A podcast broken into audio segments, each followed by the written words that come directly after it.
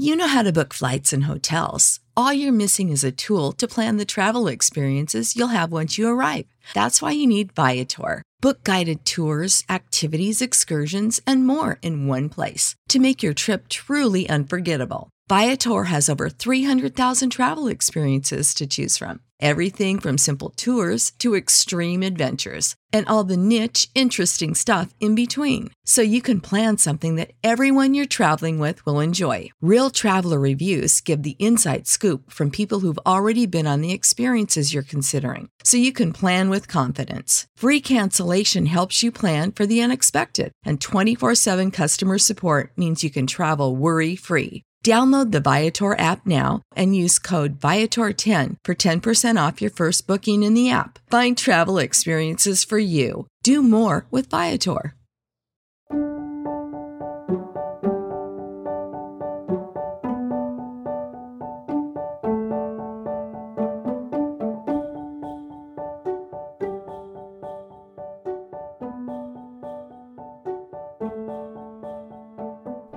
Hello, everyone. Welcome to Revived Devos. Today's Devo is by St. Augustine. When I go into this storehouse, I ask that what I want should be brought out. Some things appear immediately, but others require to be searched for longer and then dragged out as if it were from some hidden place.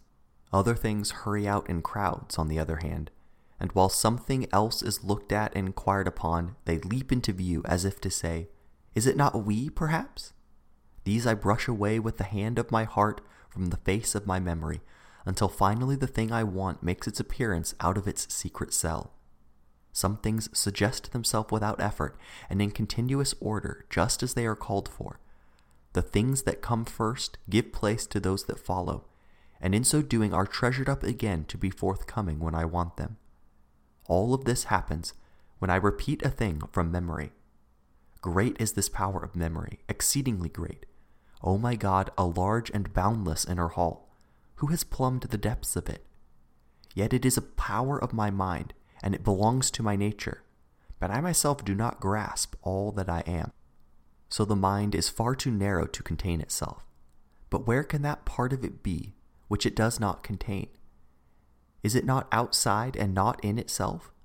How can it be, then, that the mind cannot grasp itself? A great marvel arises in me astonishment seizes me.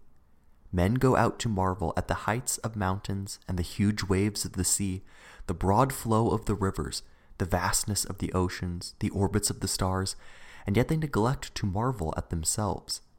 Nor do they wonder how it is that, when I spoke of all these things, it was not looking at them with my eyes, and yet I could not have spoken about them had it not been that I was actually seeing within, in my memory, those mountains and waves and rivers and stars which I have seen, and that ocean which I believe in, and with the same vast spaces between them as when I saw them outside of me. But when I saw them outside, I did not take them into me by seeing, and the things themselves are not inside me, but only their images.